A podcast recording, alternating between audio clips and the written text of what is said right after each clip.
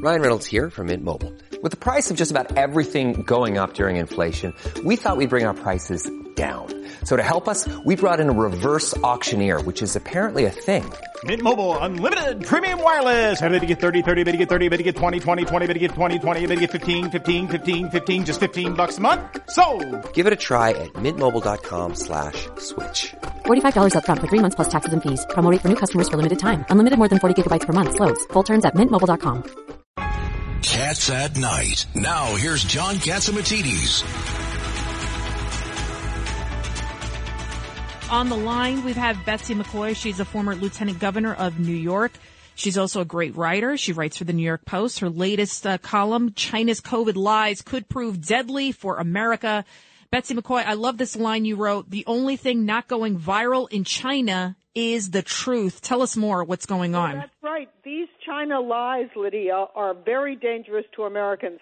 There is real carnage going on in China. We have audio and video of corpses piled up in body bags, funeral homes, the parking lots are filled, hospitals overwhelmed with patients dying with a virus.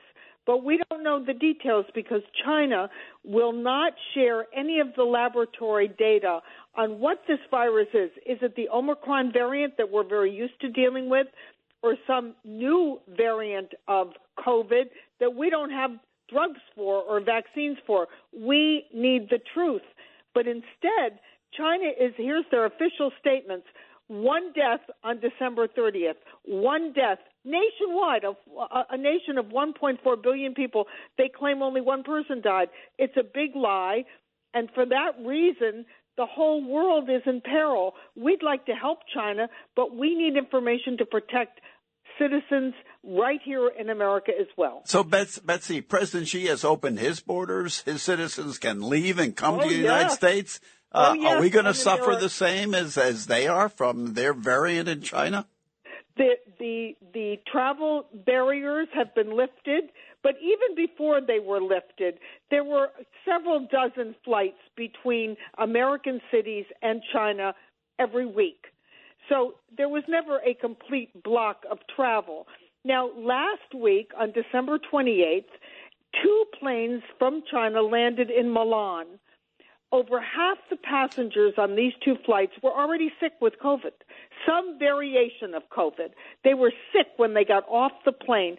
So Italy stopped the flights right away and said, in order to come to Italy, you must have a negative COVID test before you get on the plane.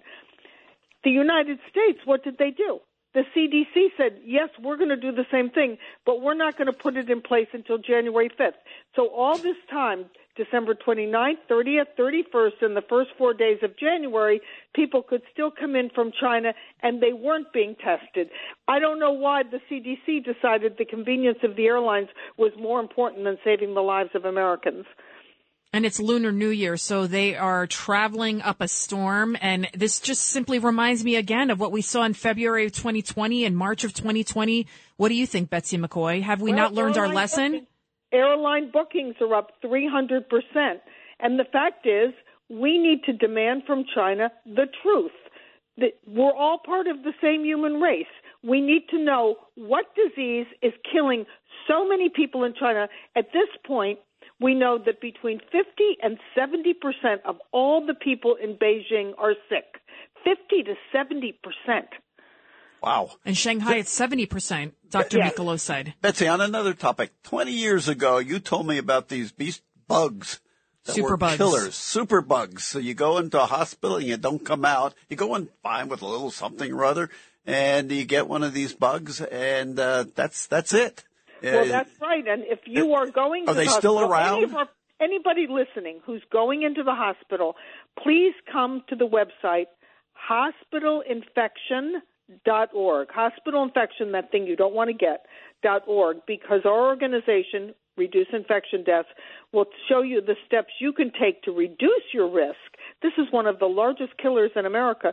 Reduce your risk of getting MRSA, C. diff, VRE, Candida auris, these nasty bugs that live primarily or only in hospitals. So what have the hospitals done about them? I mean, This can be taken care of if you do things right. uh, can't you? Unfortunately, not enough. And in fact, these superbugs are soaring now.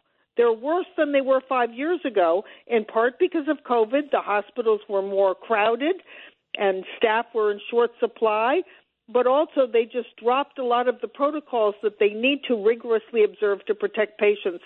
We really want to help you, so come to hospitalinfection.org if you're planning on going into the hospital because we can really reduce your risk of getting one of those superbugs. So I'm going to a hospital. Let's say I am. What do I do to protect myself?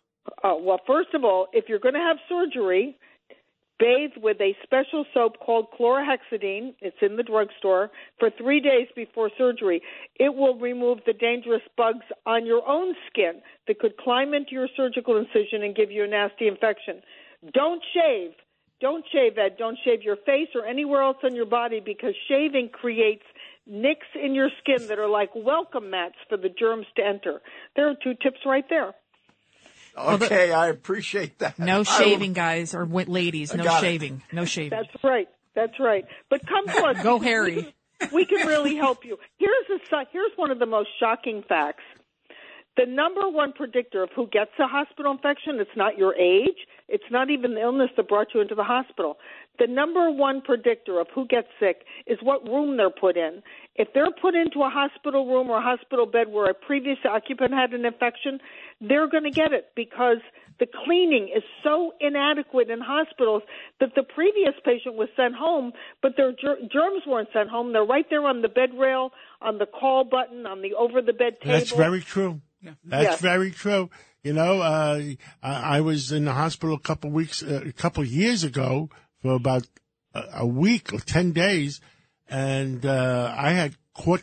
They gave me a, an infection, And my father caught COVID They gave me an he, infection. when he went into the hospital. and uh, Yeah, she's and I, absolutely right I remember this. calling into the station and getting on, on on the on the radio and saying, "Well, I could have spent two hundred thousand dollars uh, on a on a yacht in the Greek islands, but I spent two hundred thousand dollars in the hospital."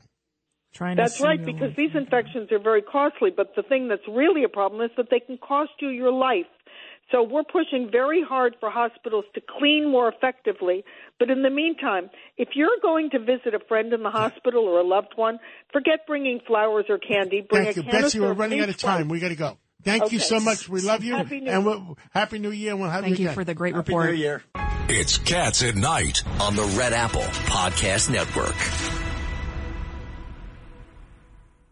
Hi, it's Lou Dobbs for Priority Gold, America's precious metals dealer. These are volatile times with high inflation, soaring debt, wars on multiple continents, and rising financial stress. Central banks are buying gold to diversify their reserves, so are many Americans. Call Priority Gold and find out how precious metals can help you diversify your portfolio. They're highly rated and happy to help. Call 1-866-303-6357 or get a free gold guide at PriorityGoldGuide.com. That's PriorityGoldGuide.com.